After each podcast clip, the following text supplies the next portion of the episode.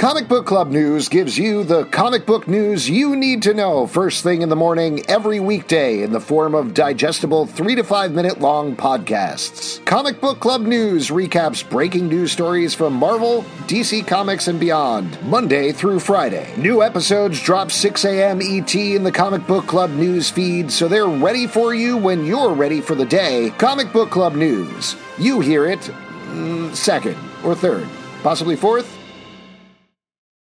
Brain fog, insomnia, moodiness, weight gain. Maybe you think they're just part of getting older, but MIDI Health understands that for women over 40, they can all connect to menopause. It's at the root of dozens of symptoms we experience, not just hot flashes. MIDI clinicians are menopause experts offering safe, effective, FDA approved solutions covered by insurance. 91% of MIDI patients get relief from symptoms within just two months. Book your virtual visit today at joinmidi.com. This is a podcast from Minute Media. This podcast is sponsored by The Coldest Water, a company at war with hot. They believe that the coldest things are the best things in life. Built for athletes and high performers, they are famous for creating the coldest water bottles to the coldest pillow to the coldest ice packs. They have even developed the coldest dog bed and dog bowl to keep your furry friends cooler during the hotter months. Get 10% off your first order by using the code CBC at coldest.com.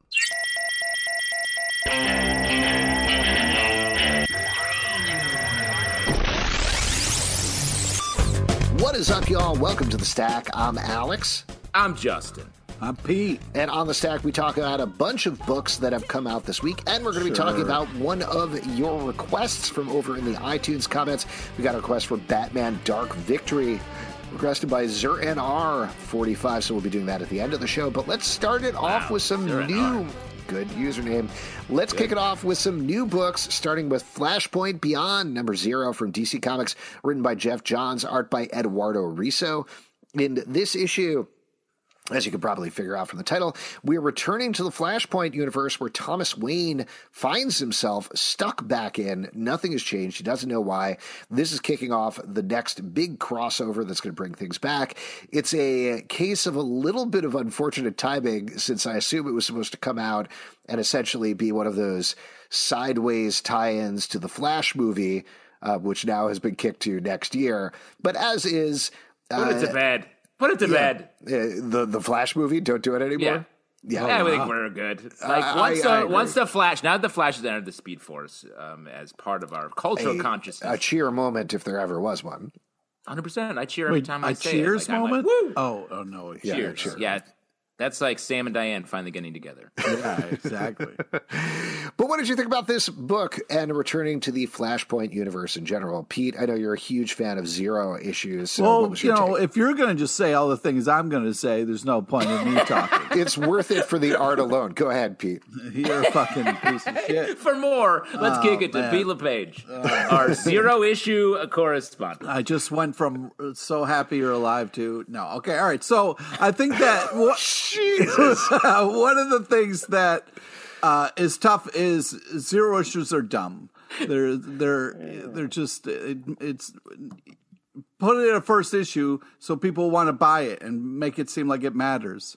Um, I did like Well, the zero zero is an important number. Like whenever I'm like, all right, we're gonna go in three, two, one. I always say zero, and then we go.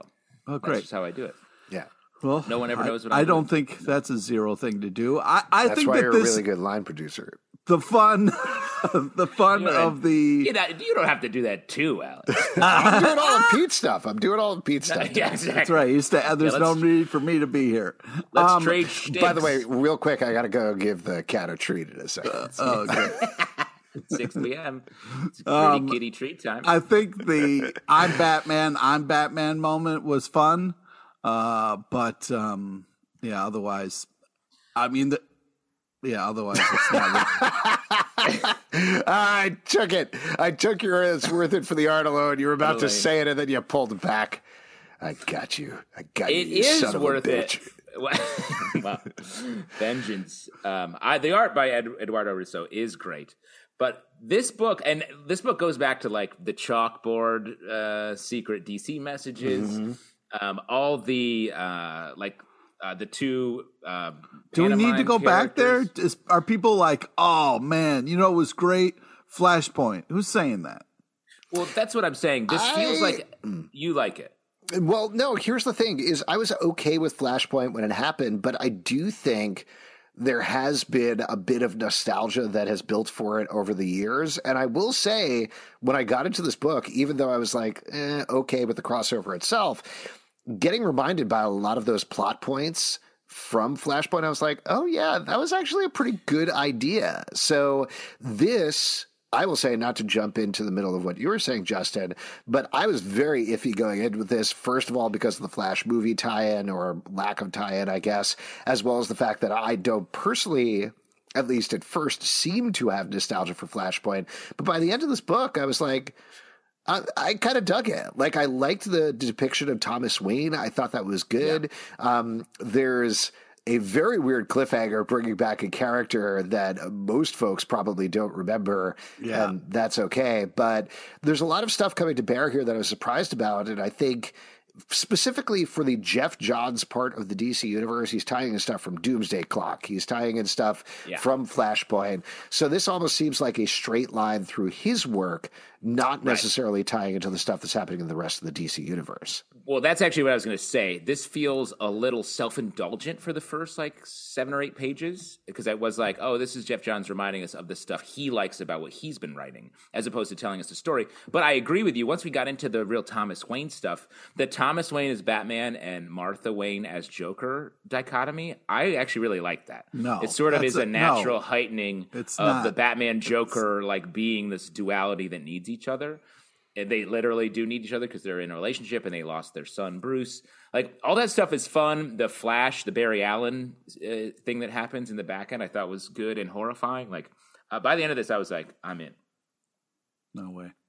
Well, and I think that's obviously it didn't work for Pete, but I do think that is the point of a zero issue is to sell you on the idea of this book. And it worked for me. So there you go. He'll like it when it hits one. Yeah. Uh, One out of three people liked it. Two out of three. Nope. Okay. Two out of three dentists agree. Check out Flashpoint Beyond number zero. Elektra number 100 from Marvel, the opposite of a zero. Written by Ann Nocenti, Hey! Declan Shalvey, Chris Giarrusso, and Ty Templeton. Art by Wait, Sid wait. Cody. Yeah. No, go ahead and finish this part. Art by Sid Cody and Stefano Raffaele, Chris Russo, and Ty Templeton. There are two zeros in this issue. So, uh, Pete, I don't know how you feel about this. This is like a double zero issue. No, no, no, because there's a one first, so it can have all the zeros after the I, one. I just want to say, this is listen how you sound. I don't know. Like, no, no, math it's works. okay. It has a one in front of the two zeros. Like you're a crazy person. You're just a great. You're like these numbers. I've never not me said angry. that I'm not insane. Good point. All right, Pete, this is more, I think, over the plate for you. How'd you feel about this issue? I thought this was cool. I thought this was first off, I'm a sucker for the all the covers in the back. It's fun. It kind of feels like you're going back in time and revisiting your childhood a little bit. Where you're like, oh, I remember that cover. I remember when that came out. Um, so yeah, we're getting this kind of uh, cool uh, fight with uh, uh, you know Elektra uh, and uh, this foe here, and I, I thought this was fun. You know, uh, two people battling out to the death, and then kind of like things get amped up at the end. I thought it was a cool uh, Elektra issue, a fun villain. Um, you know, a lot of uh, a lot of fighting. So hell yeah. Justin, what about you? What did you think about this issue? Uh, this book had um, it was very complex. The, there was a lot of relationship things sort of happening at the same time between Elektra and Typhoid Mary. Um, but I, uh, the backup story um, written by Declan Shalvey, um, I really liked about the the dance between Daredevil and Elektra.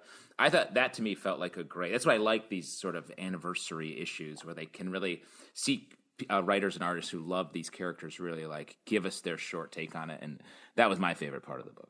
I agree. I also thought the Declan Shalvey story was really good. And the stuff from Chris Giarrusso and Ty Templeton, which takes the Yeah. form of comic strips, just very fun, very cute. Ty Templeton has been doing that stuff over in Carnage and Venom occasionally as well. And Yeah, it's delightful. More of the that. Ty. Templeton one I thought was my favorite as well. The strips in the back. A Town Called Terror, number one from Image Comics, written by Steve Niles, art by Szymon Kudranski. This is about a guy who is dragged back to a town that's filled with monsters by his dad for unknown reasons. Um, Steve Niles, known for like these very catchy horror concepts. Do you think this one worked as well? Wow, Uh, just silence. no. Complete silence.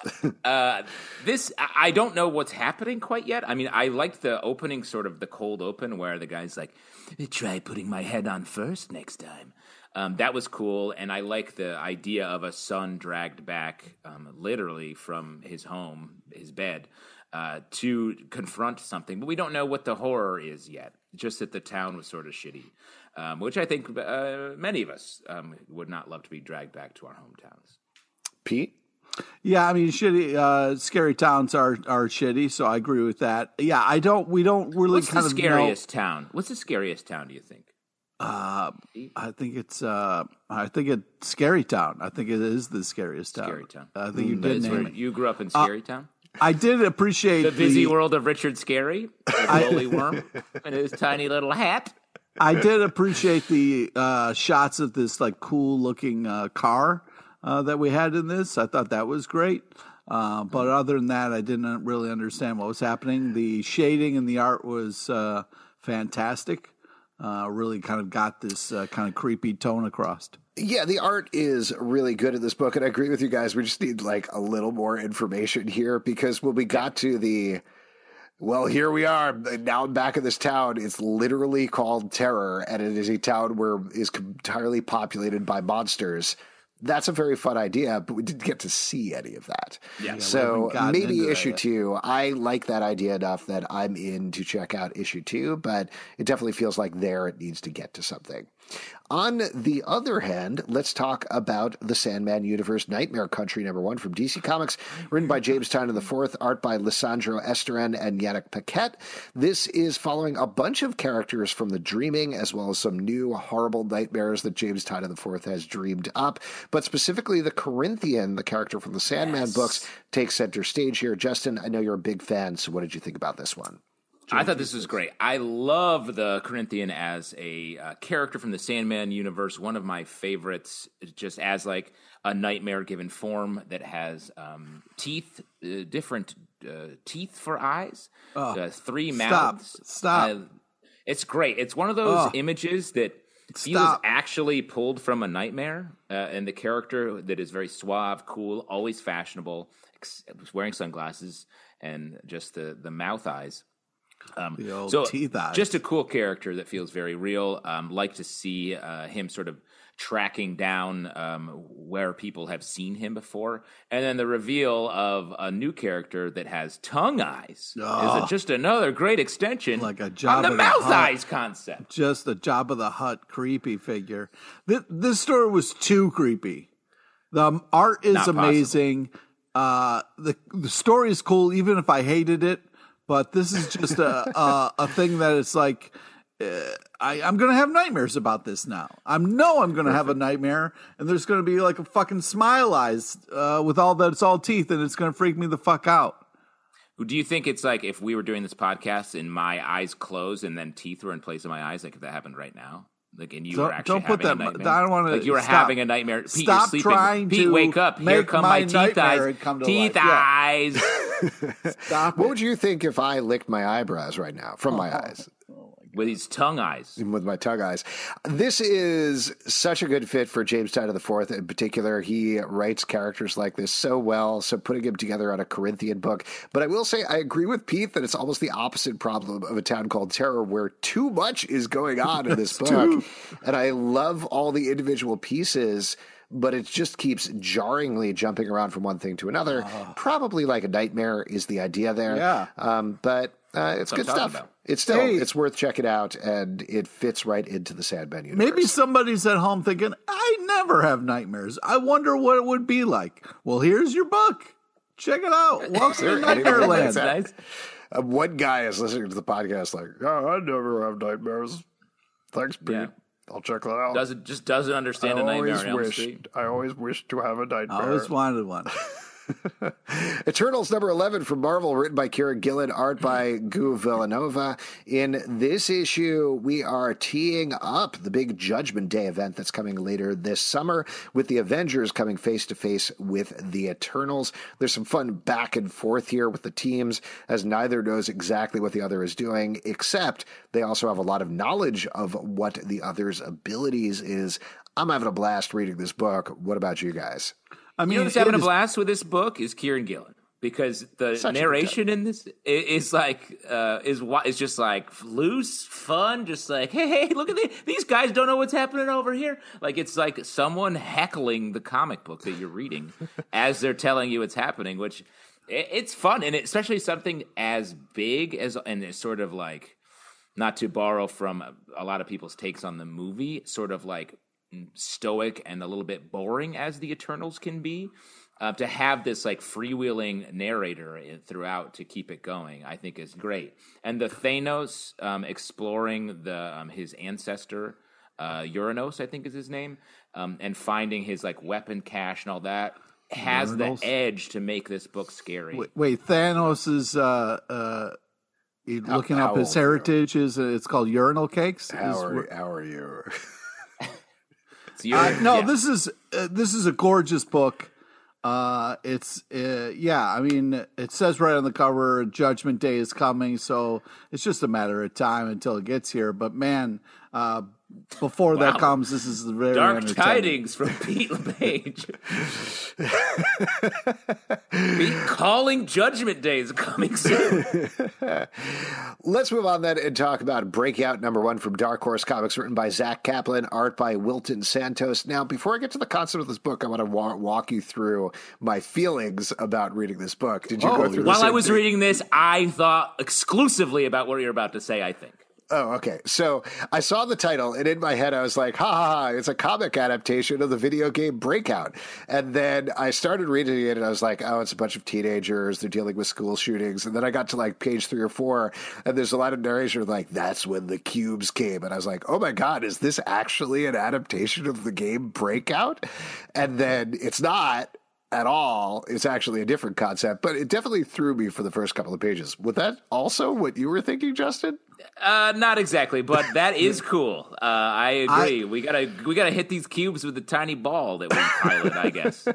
I, I do. Uh, I did uh, uh, like Alex go on an emotional roller coaster. Where first I was like, "What the fuck is this?" But at the end, though, this comic really wins you over.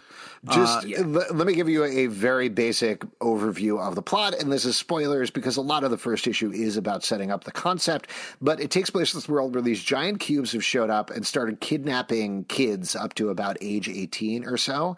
Um, the people in the world have seen videos of some of the kids inside, but it is this whole metaphor about school shootings in terms of they've given up on them. They've just decided this is part of life. This is how we have to live it but there's a couple of kids who decide, you know what, we're going to do is we're going to break into these cubes, find out what's going on, and break everybody out. So it's essentially Ocean's Eleven with sort of this uh, alien alternate universe. You don't know exactly what's going on concept. So very high concept, very fun. Justin, now I'm curious to know what you were thinking. Uh, well, I was I was just going to say that I I really liked this book. I thought it it um it did catch me off guard from the I was like, "Oh, this feels super heavy."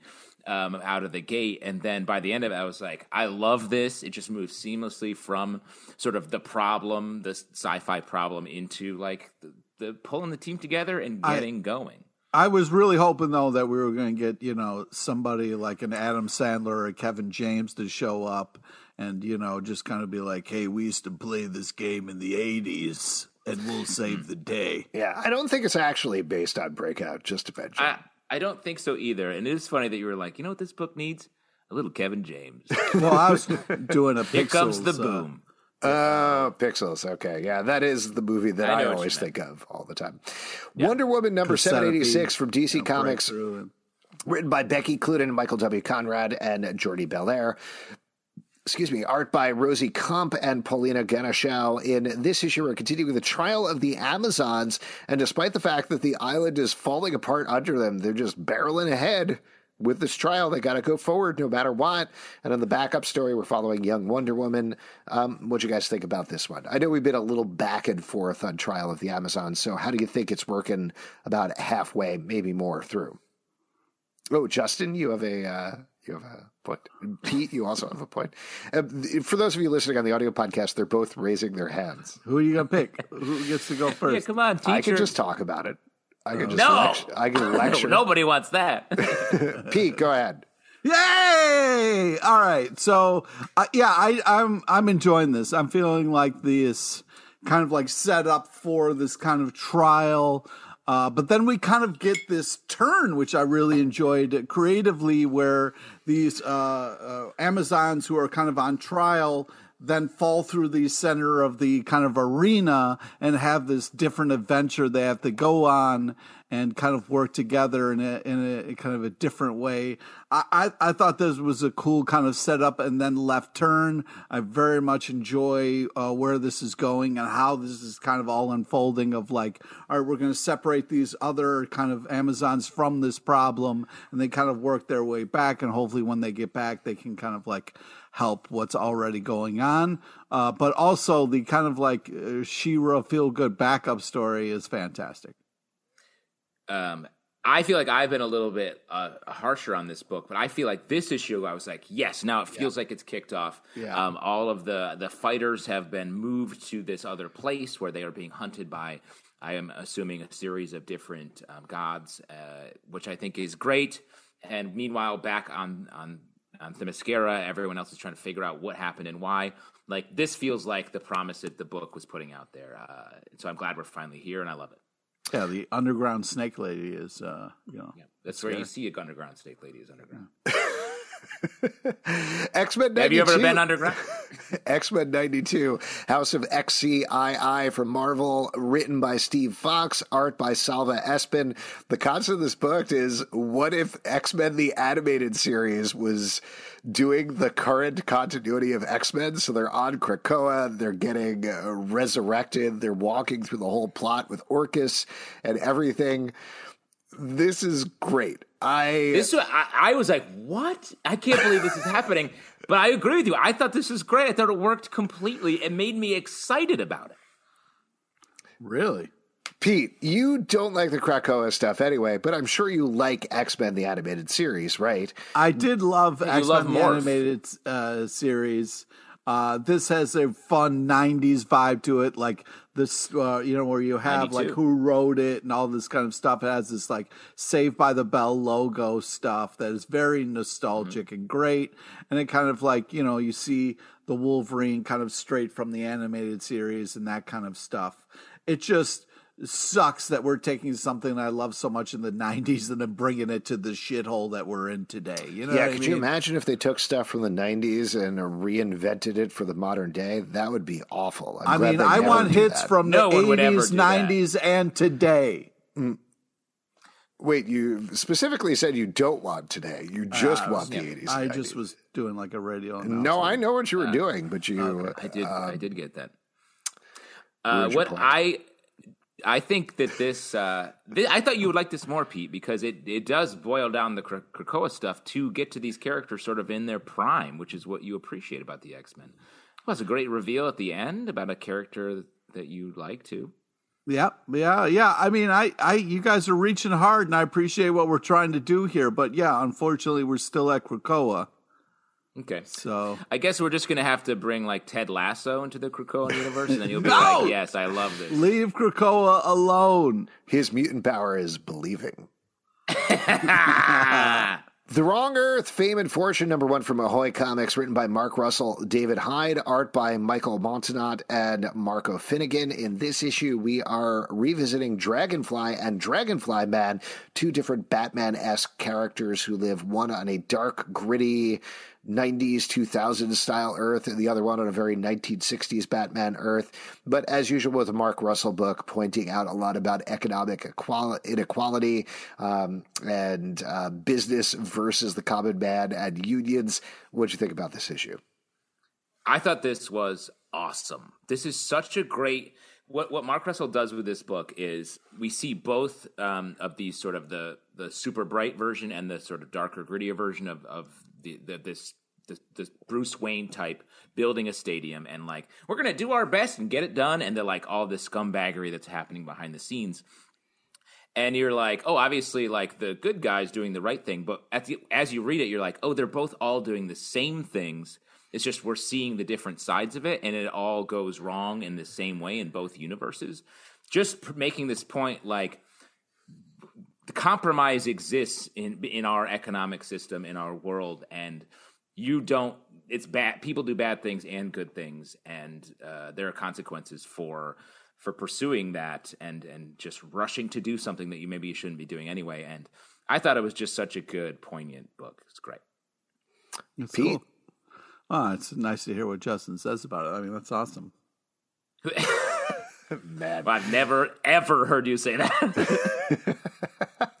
I thought it was really well done and well written as well as usual. Very satirical and good and a good package. I continue to be impressed by what Ahoy Comics is doing. Moving on to Suicide Squad Blaze Book Two from DC Comics, written by Simon Spurrier, art by Aaron Campbell this uh, book, we're following a bunch of new criminals who have been given superpowers, but with a little caveat that they are going to die very, very soon of the superpowers. In addition, as we found at the last issue, if one of them does die, the superpowers are amped up in each of the remaining people. They're teaming up with the Suicide Squad to face this villain who, as we find out on this issue, is capable of ripping the spine out of Superman. So, just to give you an uh, idea of how dark and twisted and upsetting it gets. Um, this is great. Like, uh, I think I said this in the first issue as well, but this is a black label book that is really hitting all the notes of what this nouveau vertigo should be in exactly the right way. Uh, what about you guys? How are you feeling about it?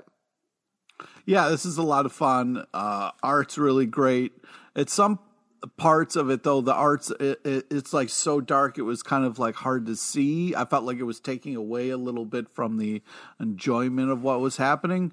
But um i think this is a fun over the top kind of cool black label idea and i feel like they're executing it.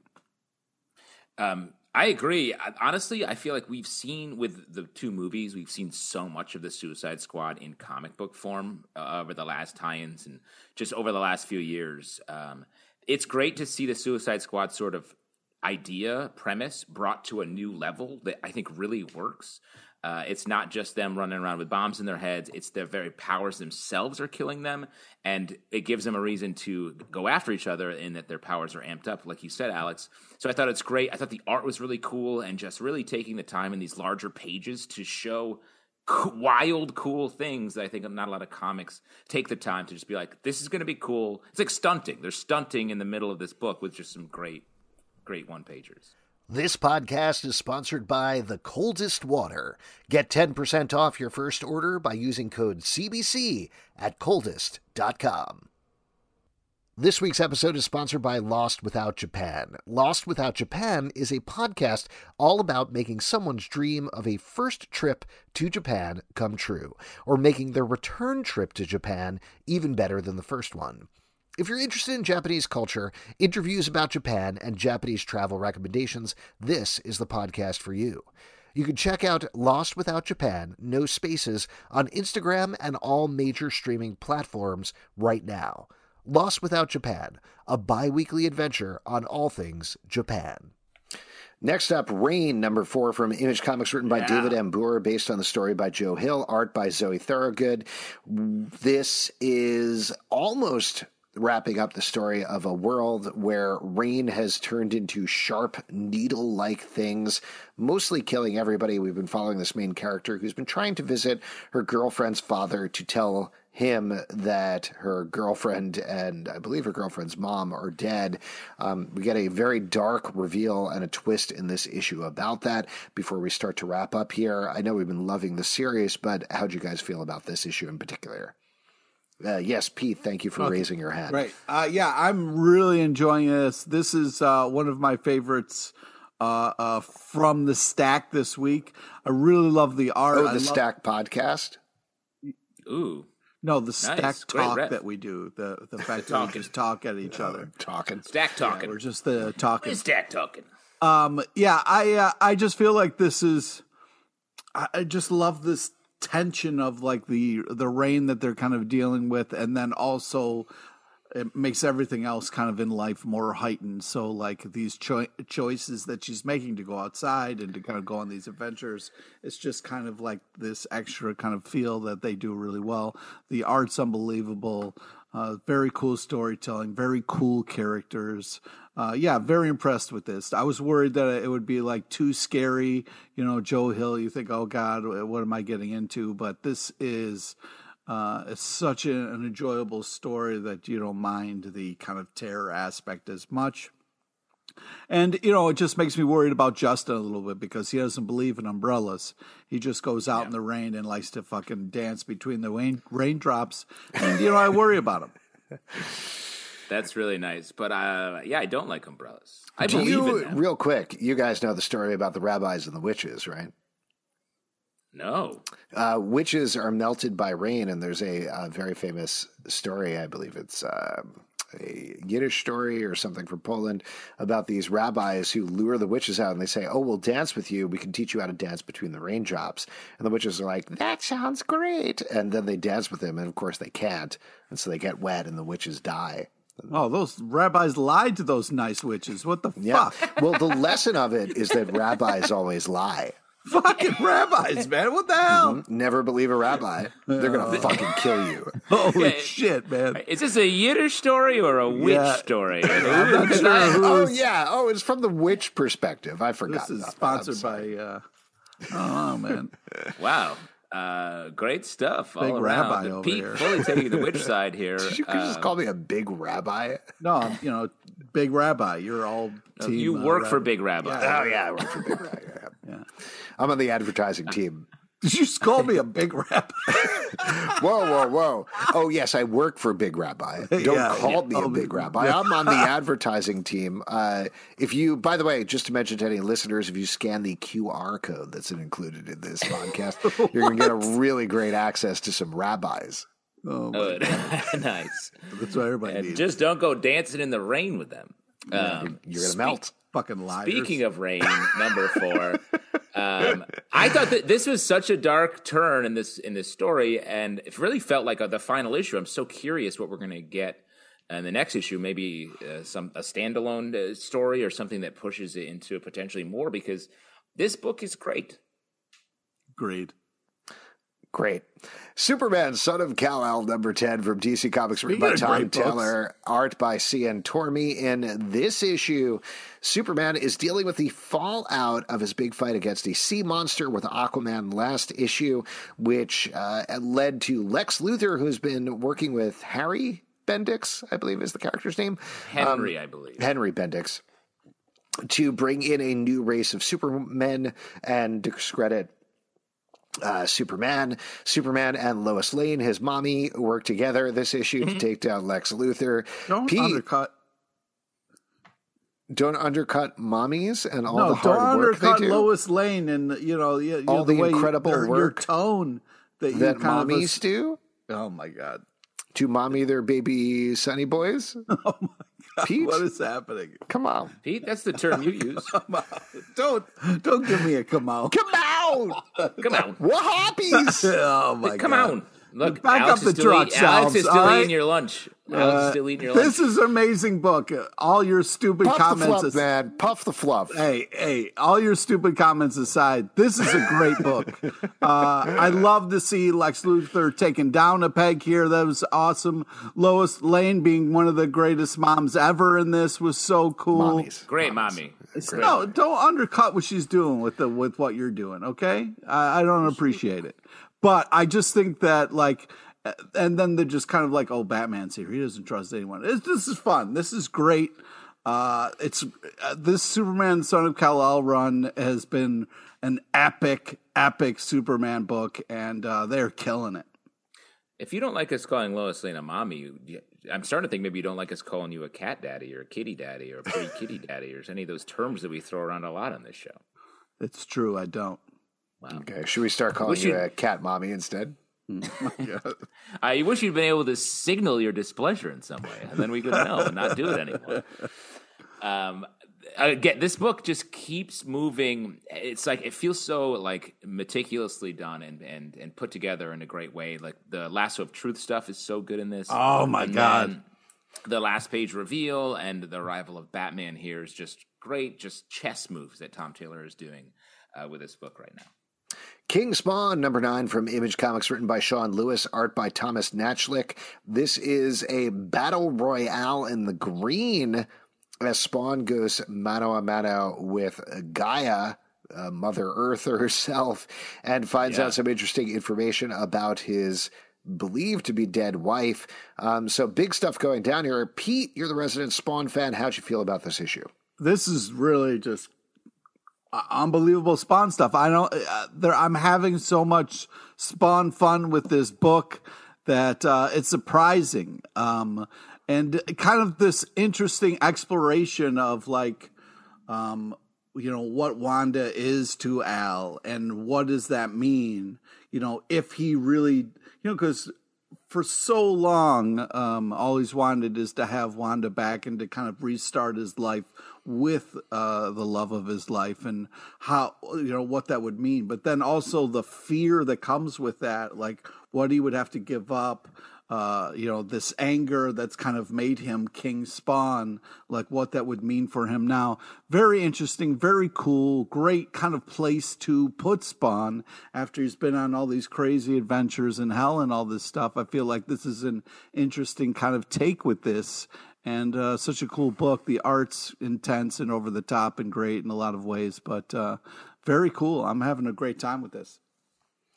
Yeah, this is good. I mean, I love how quickly they moved uh, forward with the the sort of Kingslayer uh, story and got to got to where we are. But I think Pete sort of said it best, so I don't know why I'm even talking. Batgirls number five from DC Comics, written by Becca Cloonan and Michael W. Conrad, art by Jorge Corona. In this issue, as they have for the past several issues, the Batgirls are dealing with a bunch of different threats. Excuse me, all at the same time, crisscrossing throughout Gotham. Uh, what you guys think about this one, Justin? Uh, I this book is so good. It it really is carving out its own little uh, section of the Bat family, and uh, it, the characters are having so much fun. I'm a sucker for spoiler, um, so uh, I love seeing her here and.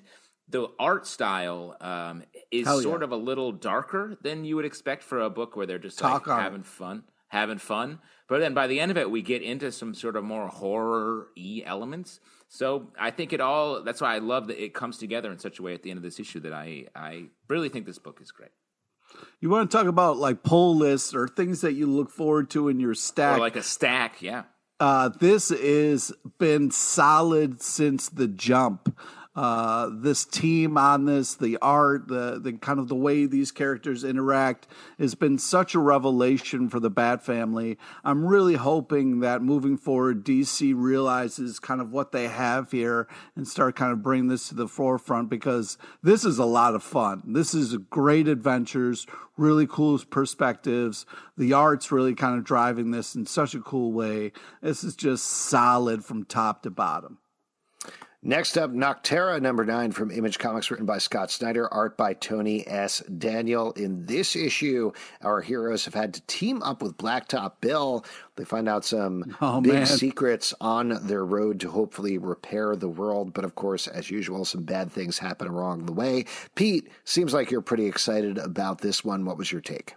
Yeah, this it, first off, art is bananas good. I mean, this is just uh, Oh, I unbelievable. forgot to say that one. It was forgot to say bananas, bananas. good. It was yeah, bananas yeah. good. Bananas. Uh, it's really just unbelievable. The character designs, all these villains that we're kind of like meeting, and each issue we're kind of getting like different bads, and each time it's creepy in all different ways. So it's really impressive the kind of reveals that we're getting along the way, and then the twists and turns.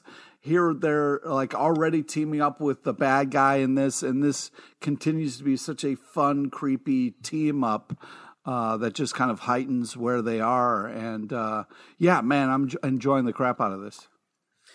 When it, when the book moved into sort of the second season vibe of having this group of people and they're on the road and having Blacktop Bill there, like I think it's the story's really moving fast now. Yeah. and uh, it's good. This, uh, I mean, we've talked about this being a TV series or something. I feel like this has like very Walking Dead vibes. If you're not reading this yet and like The Walking Dead, I would pick it up.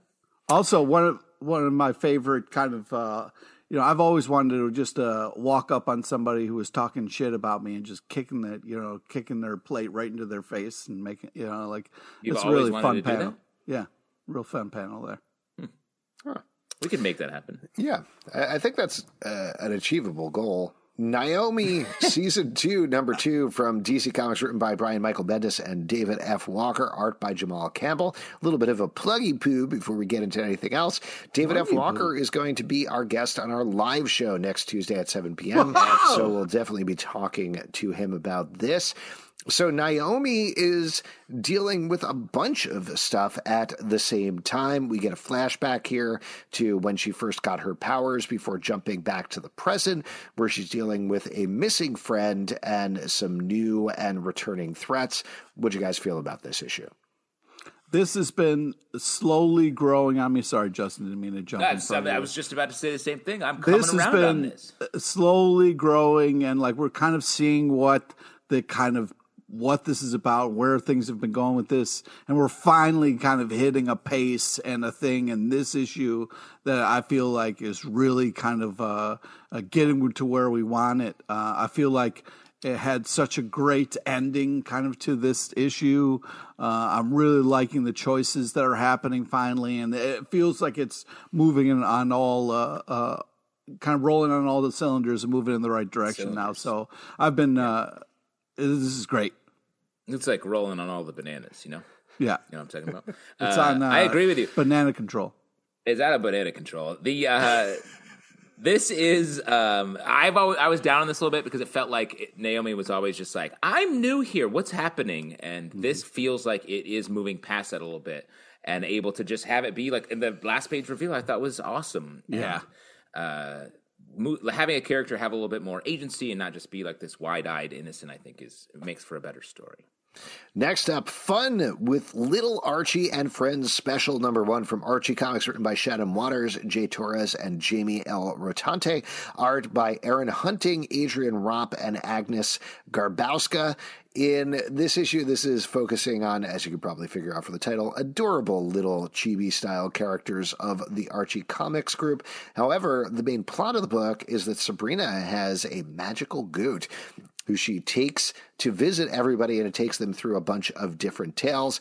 We get little riffs on the TV shows where Reggie runs a game of gryphons and gargoyles, among other things. But this was adorable and delightful. Uh, how did you guys think? How, Yeah, did, I how do you guys think? It, uh, I don't know. I don't know. All these ideas keep just appearing in my brain. Alex, help. Ooh, these thought pictures, what's happening?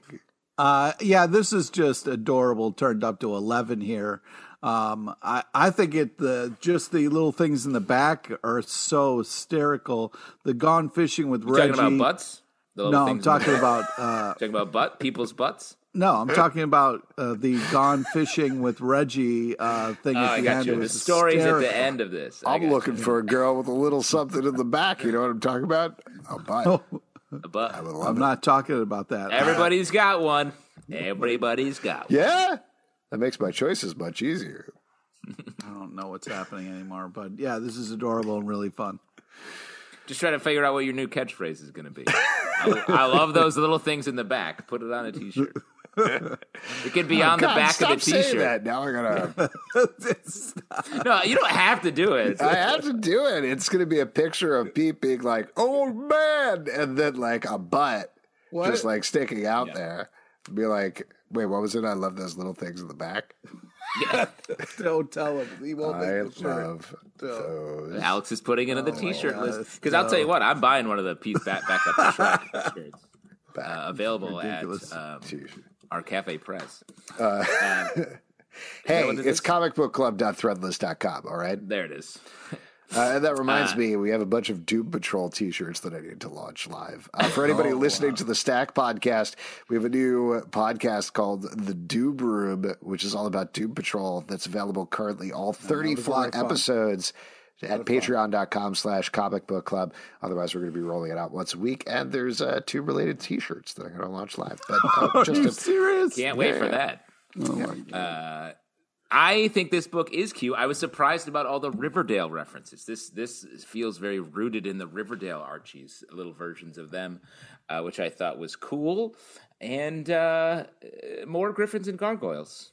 I'll play.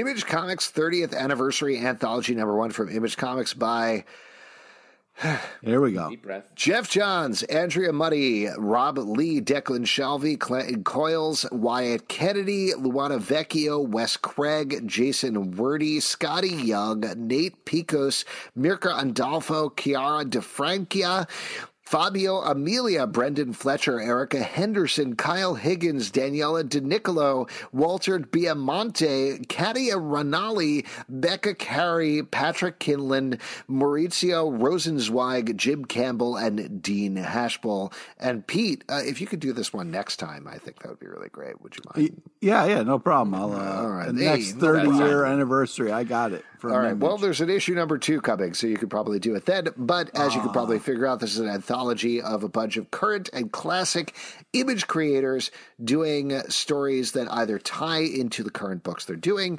or don't. or Yep, are very much their own correct. thing. Um, there's a bunch of them that are going to run over the course of, I believe, 12 issues of this anthology as usual with this sort of thing, it's going to be a mixed bag in a positive sense, I would say, because we love mixed bags here. But what did you guys think about this? What jumped out at you? What did you think about this anthology? When I go to the grocery bags. store, I say, "Hey, just give me a mixed bag. I don't care what I mean. just mix it up. Put it in Mix the it bag for me. I'll take a lettuce, a handful of uh, screws, and some pop rocks, and that's what I call a mixed bag. oh my god. Uh, uh, uh, can I can I throw something out of here that's just Oh, because boy. it's like my negative opinion, so hopefully we can pivot to some positive opinions. Really like these creators here. I'm a big fan of a bunch of them, and I think a bunch of these stories are really good. I wanted to say something a little wilder or more iconic out of this. And what I mean is that like for a 30th anniversary Image Comics anthology, and I believe they did something for 25, so maybe they did that sort of stuff there of like I, I think that's where Robert Kirkman did a Rick Grimes story, like Rick Grimes fighting space aliens or something like that. So like that's the sort of thing I want out of this was like either, oh, this is classic image comics, I know what I'm getting here, or things that are absolutely wild over the top. But instead what I felt like was we got a lot of stories that were very good. There was like there was good art, there was good writing, but it didn't say Image Comics 30th anniversary to me. Pete, you have a ah. counterpoint here? Well, I just feel like, you know, as far as mixed bags go, this was something that I was looking forward to as far as a mixed bag of like, all right, this is 30 years of image. You're going to get some you're going to get some iconic stuff. You're going to get some stuff that's like maybe you didn't know about this or here's some we're going to shine a light on different image projects, different kind of image stuff and like I, you know, that's exactly what you got. Some of it was kind of like, oh, this is really cool. Some of it's like, oh, I don't know about this, or maybe I should, uh, you know, do some more research or, or look into this.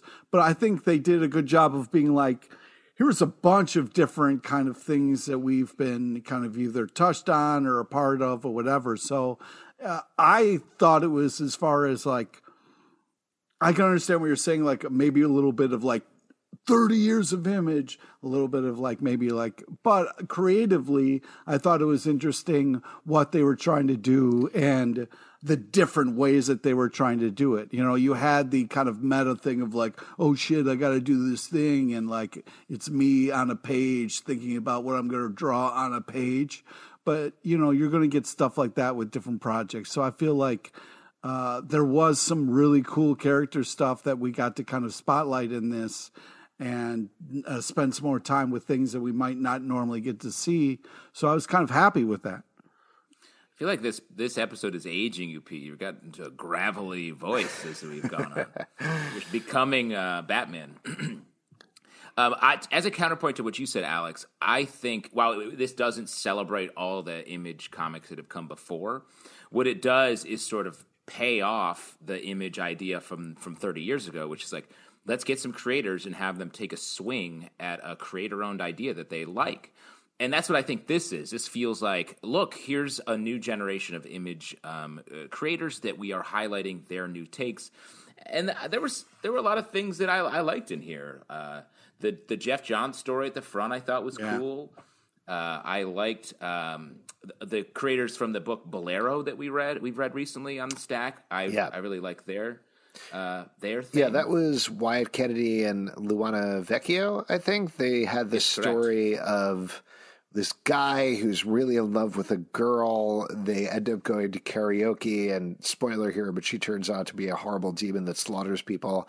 I thought that one was really good as well. And just to be clear, I like the stories in here. I think there was Yeah. solid art, there was solid writing. I guess I wanted something different about it, but I'm glad to hear from your guys' perspective as well. Yeah, you even Yeah, got some just- weird pervy shit in here. Like this is right up your alley. I also really like. okay, too far, Pete. I also really I like was giving you a compliment, man. the, the old dog story was great. I enjoyed The old that. dog story was very Old good. Dog was great. The Wes Craig story I thought was really Yeah, cool. there's some Uh, cro- And quality like, stuff. in next issue, like there was a teaser at the end where it was like next issue, an ice cream man story, and I was like, okay, Yeah, that's that's what I want. I think That's they're what you building. showed up for. Yeah, And I like the, the Kyle Higgins story. Yeah, And Higgies. sort of in the um, his universe. So that cool. to me, setting something in the Radiant Black universe, uh, the character is Shift. Is that the name of Shift, it? yep. Shift. Um, I felt like that was something that was exactly on what I wanted out of this because Radiant Black is clearly the new Invincible, and for them to put that in there, that felt like yes, this is where Image is right now and where it's going to be for at least the next five years, if not longer. So yeah. Uh, but worth picking up. Good stuff. Uh, let's talk about Batman Catwoman, number 11 from DC Comics, written by Tom King, art by Clay Mann. We are almost at the end of this story here, and some big stuff goes down in this issue, particularly with Andrea Beaumont, I believe, who is the Phantasm, as well as some other characters named Batman, Catwoman, and the Joker. Pete, what'd you think about this one?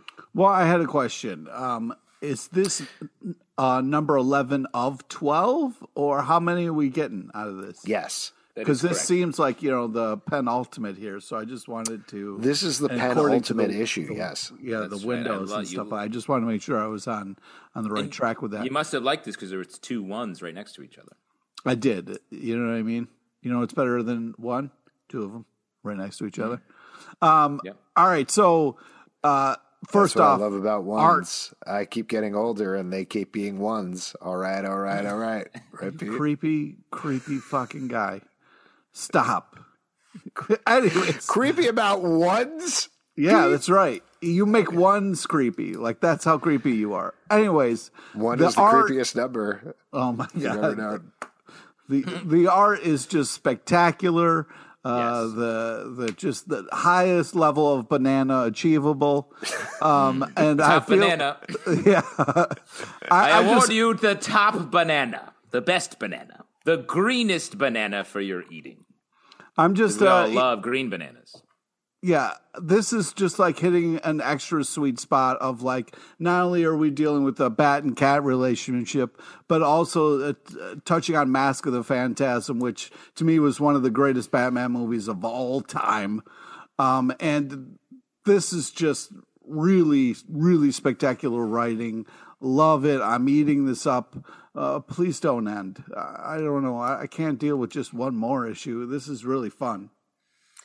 Well, I mean, I feel like we've talked about this book and sort of how it got a little, perhaps too big narratively for the story that we For some sort of people. started with. For some people, uh, but it feels like we're coming back to to land it, which a lot of Tom King's book uh, books do. Yeah. Uh, the art is fantastic. Um, I really like the um, the use of Nightwing in this with the uh, Batman of the future, um, Bat and Cat's daughter, um, Helena. Uh, The, the Joker stuff was fun here, and I'm just excited for where we're going to end. Uh, hopefully, coming back to the Bat Cat relationship to see what it all means. Last but not least, this was a request from ZerNR45 on iTunes. As mentioned, if you'd like to request a old graphic novel, OGN, a comic book that we reviewed, but maybe haven't talked about in a while, anything like that, leave us a rating and a comment over on iTunes. But Batman Dark Victory from DC Comics, written by Jeph Loeb, art by Tim Sale. This is a direct sequel to Batman The Long Halloween. Pete, you are given a come on type was. gesture. Go ahead. Well, I mean, when as soon on. as you say Tim Sale, I mean, come out. You want to talk about bananas art? I mean, this guy is the king banana. Forget You know, about Tim Sale. Banana You're Tim man. sold, right? Uh, yeah. when Eric eats a banana, he becomes banana man. I think that this is just uh, No idea. The seeing Batman in Tim Sale's art. I mean, uh, what what do you want out of life? I mean, this is just really cool. I just love it. I love every single second of it. Uh, the ending was a little weird. Like I felt like we had like two or three endings, and then it was kind of like a sad guy next to a can of gasoline, which I felt like de-escalated a little bit. But um, Grundy was great. It was great to see all these different Tim Sale takes on characters. The Catwoman, uh, Tim Sale Catwoman was unbelievable. Grundy, like it was just really cool to see these kind of iconic villains in the hands of Tim Sale. So like, wow, uh, worth it for the art alone. I would just say real that. quick before Justin picks it up that seeing a sad guy next to a can of gasoline is a really good metaphor for the current price of gas. I think so. That was very prescient. But go ahead. Well Justin. done. Well I don't know done, if I would sir. call that a metaphor if you're talking about gas, It's a metaphor. a It's a representation of metaphor. gas. Uh, simile is it more of a simile? Yeah, definitely. gas. Gas is so expensive, you burn your house down with it. Is that what the? Mm-hmm. Okay, great. Uh, I think I have a gas powered home, so I, am feeling Oh, the gas. boy. prices, you know, I just put, fill it up, drive it over, fill Uh, it. up. you have one of those things from that. I'm forgetting the name of it. the thing where Um, London is a city and it crawls across the. Howl's Moving Castle? Oh wow. Um, Oh, I'll that look it up. movie, the live action movie. Yeah, the live yes, ac- it's called like uh, something like two words. It's like unknown objects or something like that. Oh yeah, it's something. Yes, I'll, I'll look it up. You talk about what's about happening. Dark Victory. Uh, this uh, uh, this series, um, it like like Pete's talking about, like we're talking about, the art is fantastic. It does, I think, suffer from a little bit of sequelitis, where the story is a little less a little less tied down because it's it's reintroducing characters from the uh, the earlier story and like trying to like I- integrate them into a new story. So it it feels like it's a little bit all over the place, but it, it, it's great. Like you can't, no one does it like uh, Jeph Loeb and Tim Sale, and so like it, it scratches a very particular itch that I think you just love to revisit uh, anytime. Totally agree with that. Real quick, Mortal Engines is Mortal the name of the movie. yeah. And I think the villain in it is named Valentine, and also the villain in Mortal Instruments is Valentine, which is very weird. What is Not apropos of this, but uh, I agree with you completely, Justin, that. And I agree with you also, Pete, that like Tim Sale's art is the true hero here in this book. Revisiting it, I honestly forgot it was this good. Like I love Tim Sale's art anyway, but even for the first couple of pages, the different mediums that he's working in throughout are so gorgeous in this book. And uh, like you said though, Justin, it doesn't it's not quite as tight of a mystery as Long Halloween. It does suffer from sequelitis, but at the same time, it's completely worth reading and it is a worthy successor to that. It feels like if you like Long Halloween, here's more in this take on Batman's yeah. world. Yeah. And it's also given that the Batman is out, and as we're taping this, the Batman is going to be on HBO Max next week. Oh This right. Yeah, this is a great thing to read because they like literally pulled panels and discussions and shots and things from this as well as Long Halloween, but like very specifically from Dark Victory, um, where you can see it on screen there. So like it's a very good prep to read this stuff as well as Haunted Knight. Also, is it Catwoman in Rome? I think is Ooh, yeah. the other one that they wrote. Um, just all of that stuff. Long Halloween is like the crown jewel there, The but perfect, yeah. they're all good.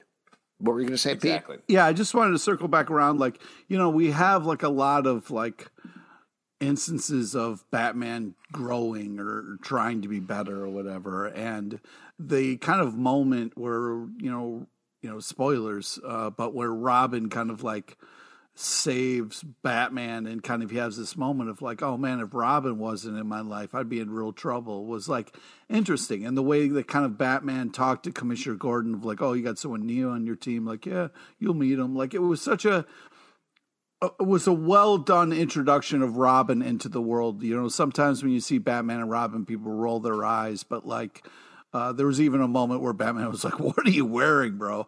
But like it was uh, uh, done in, in an interesting way, and it kind of in a way that kind of like makes Batman seem more human, which doesn't happen a lot. So, uh, yeah, I'd forgotten about like how great this was, and so I'm glad that we got to revisit this and kind of uh, see it, especially before the uh, rewatching the Batman a bunch of times. Man, looking forward to that.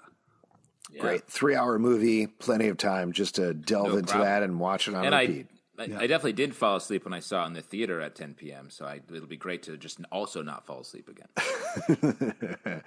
Thank you for recommending that one, ZerNR45. Again, if you'd like to recommend something, go to the iTunes comments, leave a rating and a comment there. Happy to talk about absolutely everything. Um, I believe next week we're going to be talking about Grant Morrison's run on Justice League, maybe? We talked know. about there was doing, like a couple, uh, and then we had books. to like circle back around because Justin. Yeah, whatever it is, we'll be talking about another request next week. But send in yours, please. And if you'd like to support the show, Patreon.com/slash Comic Book Club. Also, we do a live show every Tuesday night at 7 p.m. to Crowdcast and YouTube. Come hang out. We would love to chat with you about comic books. Also, Apple Podcast. I yes. I was going to say. Also, check out Justin's trailer. Great. Apple Podcast, Spotify, Stitcher, or the app of your choice to subscribe, listen, and follow the show at Comic Book Live on Twitter, comicbookclublive.com for this podcast, many more. Until next time, we'll see you at the comic book shop.